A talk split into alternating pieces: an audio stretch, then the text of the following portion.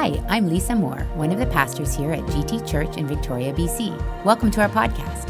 All of the content you'll find here is meant to point you to Jesus and to encourage you in your journey wherever you're at. Enjoy the message. Good morning, church. Hey, you made it. This is Christmas Sunday, and I even wore my, my spiffy clothes today. It's funny, some of you aren't used to seeing your pastor wearing a jacket anymore, hey? Well, thanks for commenting on my jacket. I'm glad you like it. I'm going to wear, well, I, am hoping to wear, did you know I have like a, the same jacket I wear every Christmas? Has anyone noticed that? You know, it's like, it's like it's become a tradition. Lisa's trying to break that tradition this year. So you'll have to see if I wear the black jacket with the stripes, you know I won okay? If it's something else, Mrs. Moore has had her way. Uh, hey, because it's Christmas Sunday, we've been in this series that kind of leads to this moment. We're really excited about Christmas Eve, and we approach that, you know, as, a, as an event, and I'm so happy that you can come to one of those, uh, those services. But today kind of ends the series that we've been in. And I would say if I had sort of like a, a you know, a macro goal with the message today, it would be that we would just elevate Jesus a little bit higher. That Jesus would become the King of glory in our thinking and in our hearts uh, this week as we, we move toward Christmas. So I want to uh, read from Isaiah, and then I'm going to read from Matthew, which has kind of been our key text. And then I'm going to read a little bit from Luke. And, and what we're going to do is we're just going to kind of weave together this picture of Jesus as the King, the King of glory. So I, am looking forward to it. Uh, join with me in Isaiah 7:14. It says, "Therefore, the Lord Himself will give you a sign." The virgin will conceive and give birth to a son, and we'll call him Emmanuel. And we know that this, this uh, word Emmanuel means God with us. I, I think it's important to note that it's God Himself who brings the sign. God Himself is the sign. Jesus arrives as God with us. And this means that perfection has arrived. Amen? What is perfect has arrived to save mankind. So um, we've been tracking kind of the journey of the Magi and as they were looking for Jesus. And so uh, I want to take you to kind of the, the key verse, the one key verse we've used throughout the whole series. It's Matthew 2 11. It says, On coming to the house, they saw the child, this is Jesus, with his mother Mary, and they bowed down and worshiped him. And they opened their treasures and presented him with gifts of gold, frankincense, and myrrh. So we've talked about myrrh and frankincense. And today we're going to talk about gold. We saved gold for Christmas Sunday. And I've been uh, kind of attaching those three gifts that were given to the three offices of Jesus' earthly life. And that is that Jesus came as prophet, as priest, and as king. And again, when we look across the landscape of the world and generations, there have been other prophets, there have been other priests, and there's been other kings. So the fact that Jesus had those offices is not what makes it special. What makes it special is that he's the only one person that fulfilled all three of those offices. That's the one thing. And, and the second thing is that he did it perfectly. He did it perfectly, friends. And that's what's so beautiful about the work of Jesus. So the prophet brings God to the people. He hears from God, tells the people what God is saying. The priest brings the people to God. Come on, let's go and let's see the Lord. Let's worship the Lord. Let's pray to the Lord. Let's go and worship Him at the temple. And a king, God's king, rules with justice and righteousness on God's behalf. And so Jesus fulfills these three offices perfectly. And so today we're going to talk about the gold brought to the King Jesus. And so I want you to see that Jesus is and was the most unique king that this world has ever seen.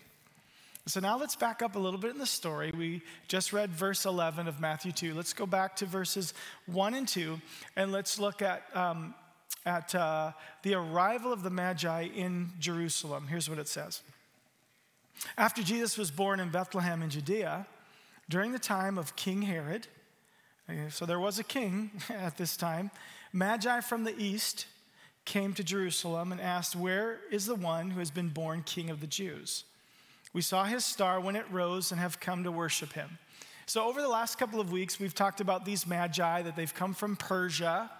Uh, they came from the east. They would have come because they had seen the star rise. This was the star that's spoken of in Numbers 24, Jacob's star, it's called there.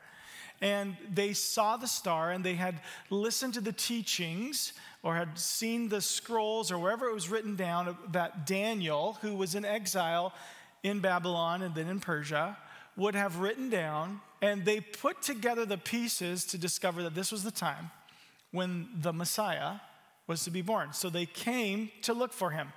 And uh, it's important to note that when they arrived there, what they said is, There's a new king in town.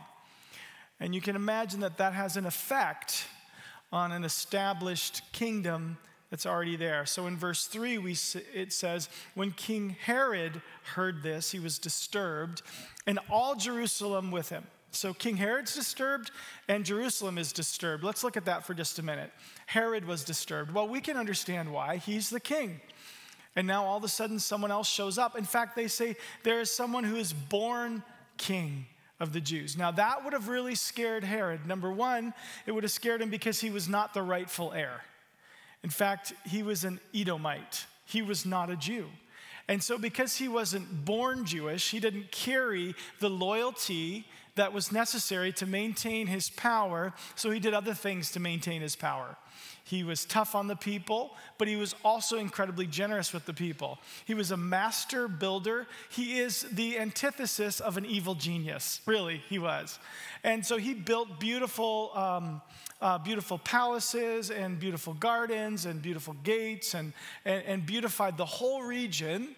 But he also built a beautiful temple. And he did this to try to win the people over because he couldn't be their rightful king. He had to be their king by choice.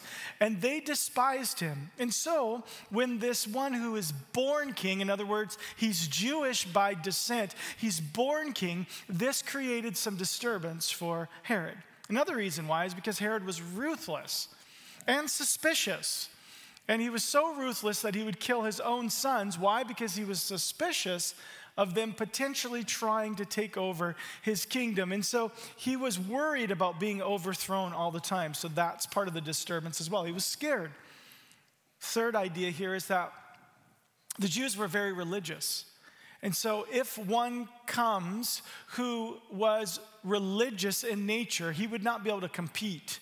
And so he was worried about the religious gathering around this new religious leader, and this made him very, very nervous. And one of the other reasons, this is the fourth reason, was that these magi came from Persia. And at the time of the Roman Empire, in this day, the second strongest kingdom was the Persian kingdom. And so there was this concern about the shifting of powers that all of a sudden these magi show up and say, You're not the king, this guy is the king. And Herod had worked so hard to create his loyalty to Caesar. He built cities called Caesarea and Caesarea Philippi so that he could gain the support of Rome. He was a puppet leader to Rome. And if the Persian Empire was to shift the power, the kingdom would come out from underneath him. So, for many reasons, Herod was disturbed. But it also says that all Jerusalem was disturbed as well. And I think it's important to understand that this word disturbed is used in a very general sense. There were some that were concerned, the religious leaders who had political powers and had, you know, negotiated their way into uh, extremely powerful positions. They were concerned about losing their power. But for the masses, for the people of Israel. Many saw the coming of this new king as a spiritual awakening. They saw it as an incredible moment in history where their longing may be actually realized in this new king who is bringing to them new hope. You know, the interesting thing is, the coming of Jesus into our lives, the coming of Jesus, the, con- the confrontation in our own lives of being presented with the reality of Jesus still causes disturbances today. Isn't that interesting to think about? You get Jesus involved, and there are disturbances. What is it that's disturbing to us about Jesus as King?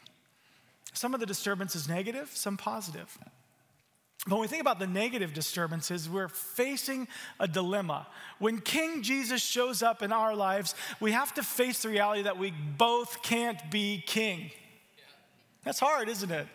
That's a reality for us. Somebody's got to be dethroned here because the, the, the, throne just isn't large enough for the both of us. And so, in some ways, the disturbance is because we have to surrender.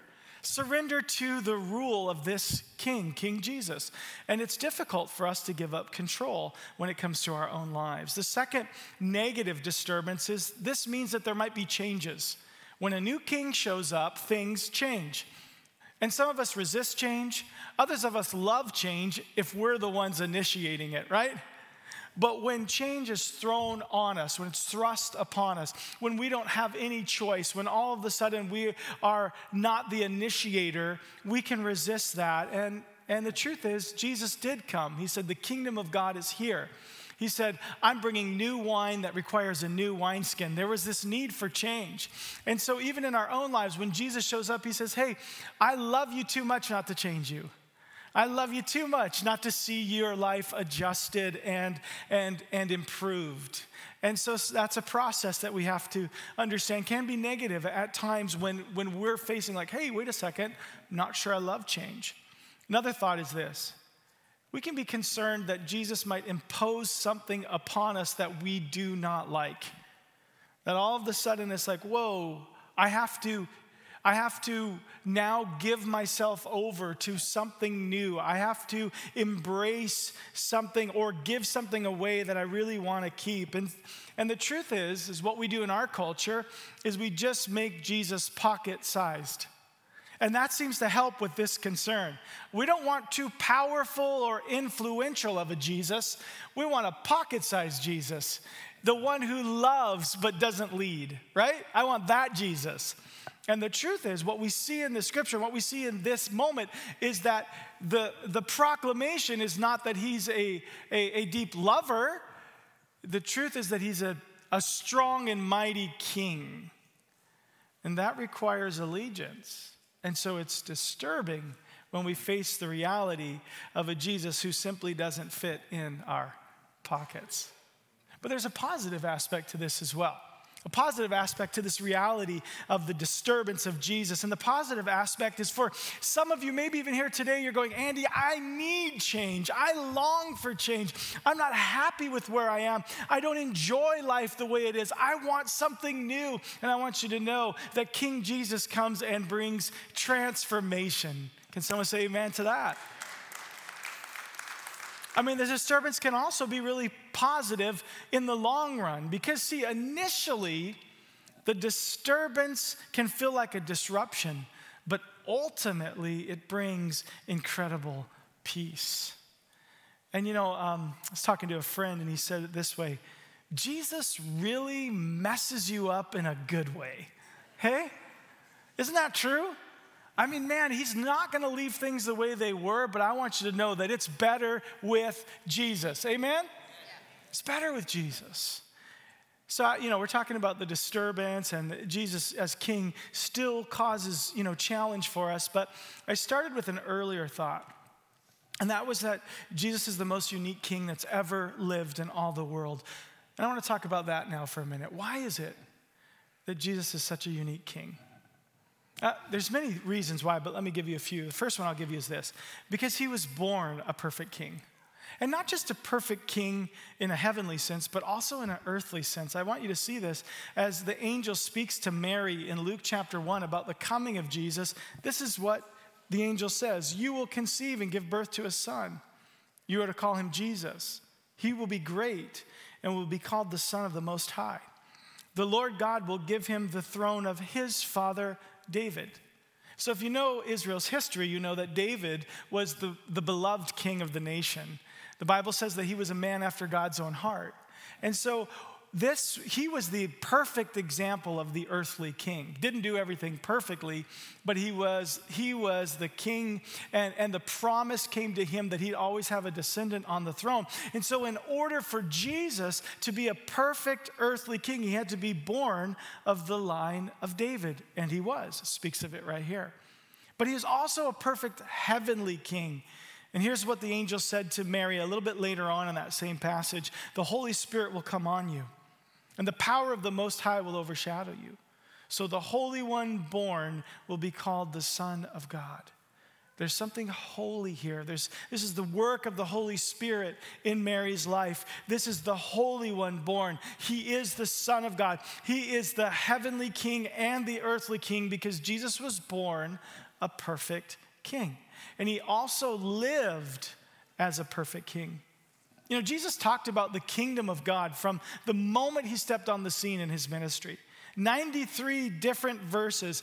And, and as Jesus lived his perfect, sinless life, that's what Hebrews 4 teaches us, he taught the values of this kingdom.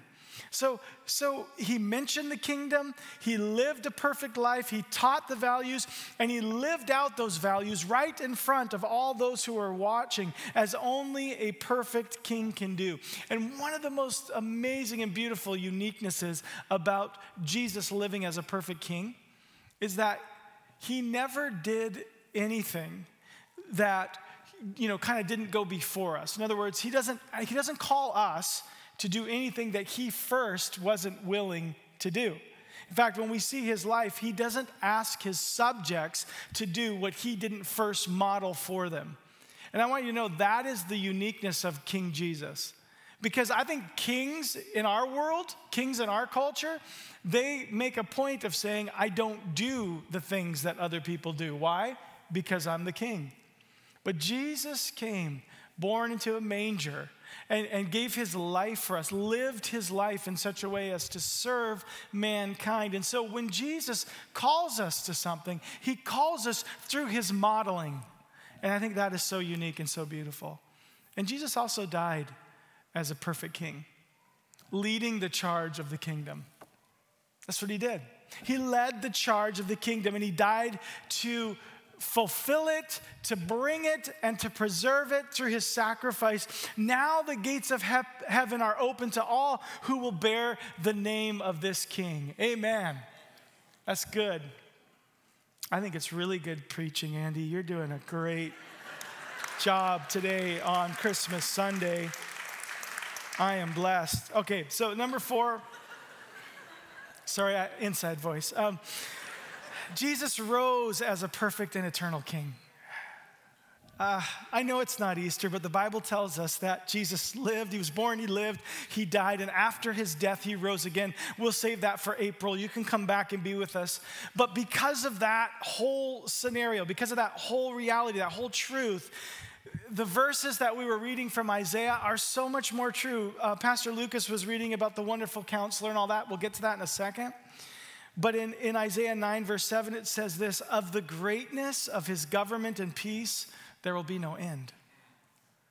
You realize that the kingdom of Jesus, the, the, the, the kingship of Jesus, is eternal and perfect.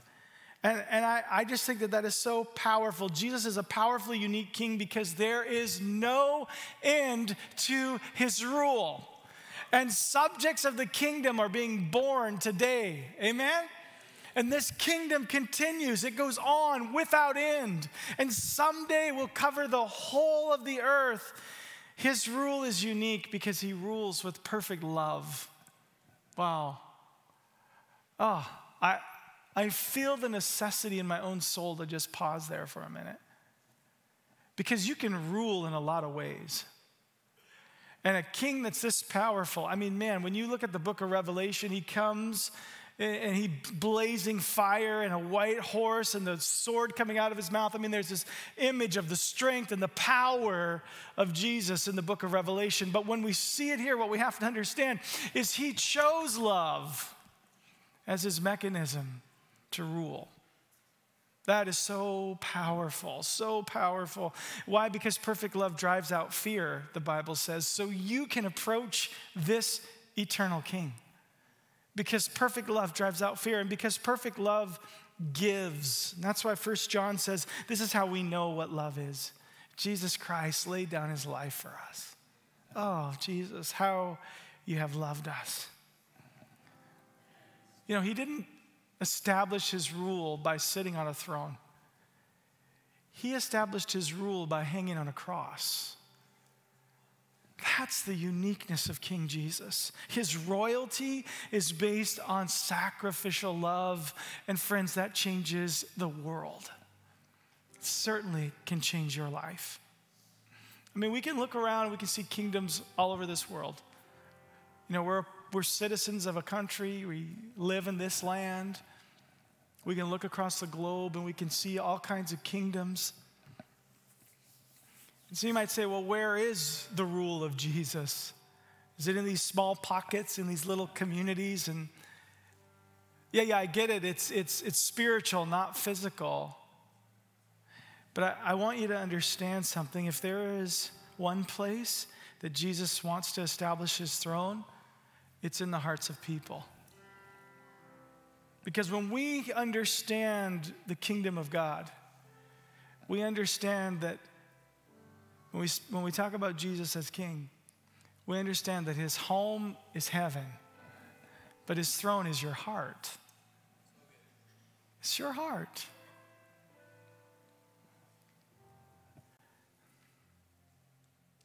Other kings say, Yield to my power, bow to my throne, submit to my leadership, view my military might.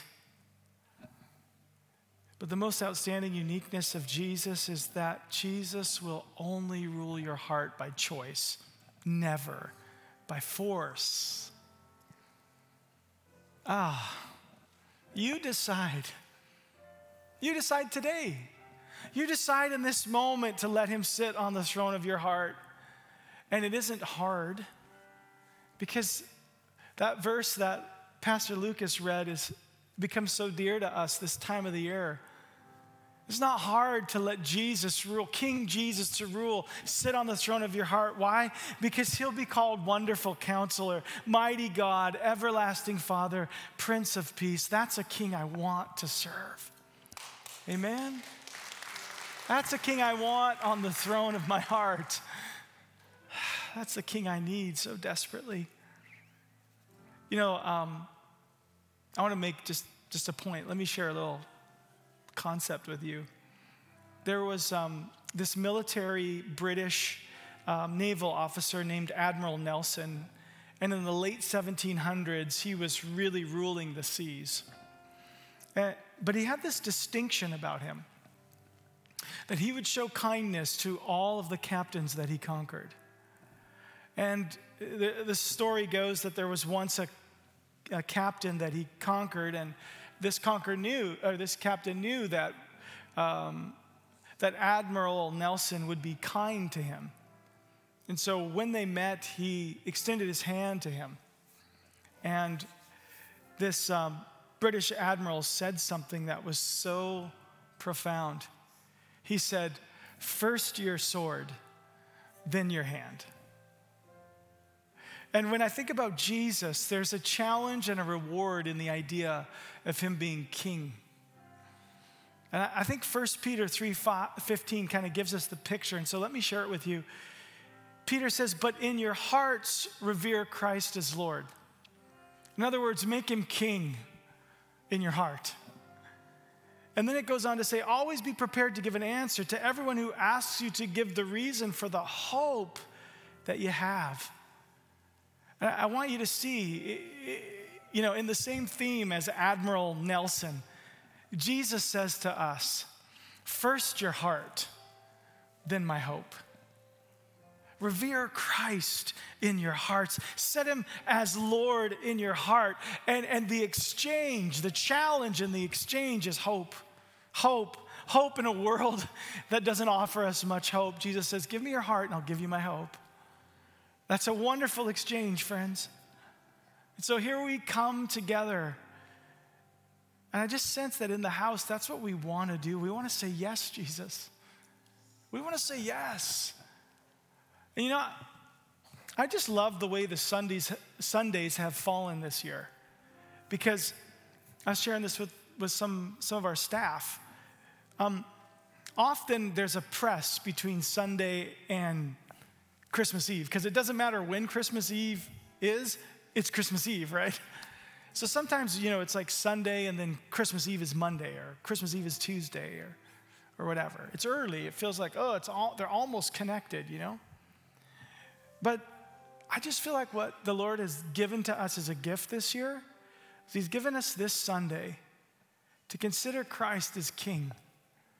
And then He's given us Monday and Tuesday and Wednesday, Thursday and Friday and Saturday to just work out the practical positioning of Jesus here. You've got a really precious week to just let the tenderness and the love of King Jesus saturate your life. Wow, that's precious. It's special. And I know it's what I need. So let's engage that together this week. Pray with me. Thank you, Jesus. Thank you, Jesus. Lord, Lord Jesus, King Jesus, we're again captured by the uniqueness of who you are. And, and I know that there are those that are here today and they've had to wrestle with the dilemma of where you fit in their lives. And I, I just pray for those today who are saying, I'm making my heart your throne, Jesus. Yeah.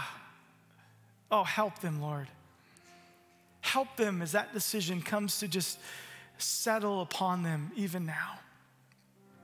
And for us, us who may feel like our relationship with Jesus is established and growing, I pray that you would just impact us with the beauty of living as a subject of King Jesus. Yes, Lord, we're in your kingdom. And I pray this week, Lord, the next six days would just be a time for us to reacquaint and to settle into and to just soak in the love and, and the leadership of King Jesus. Establish your throne in us, Lord. Establish it in my heart. And we pray this together in Jesus' name. Amen. Amen.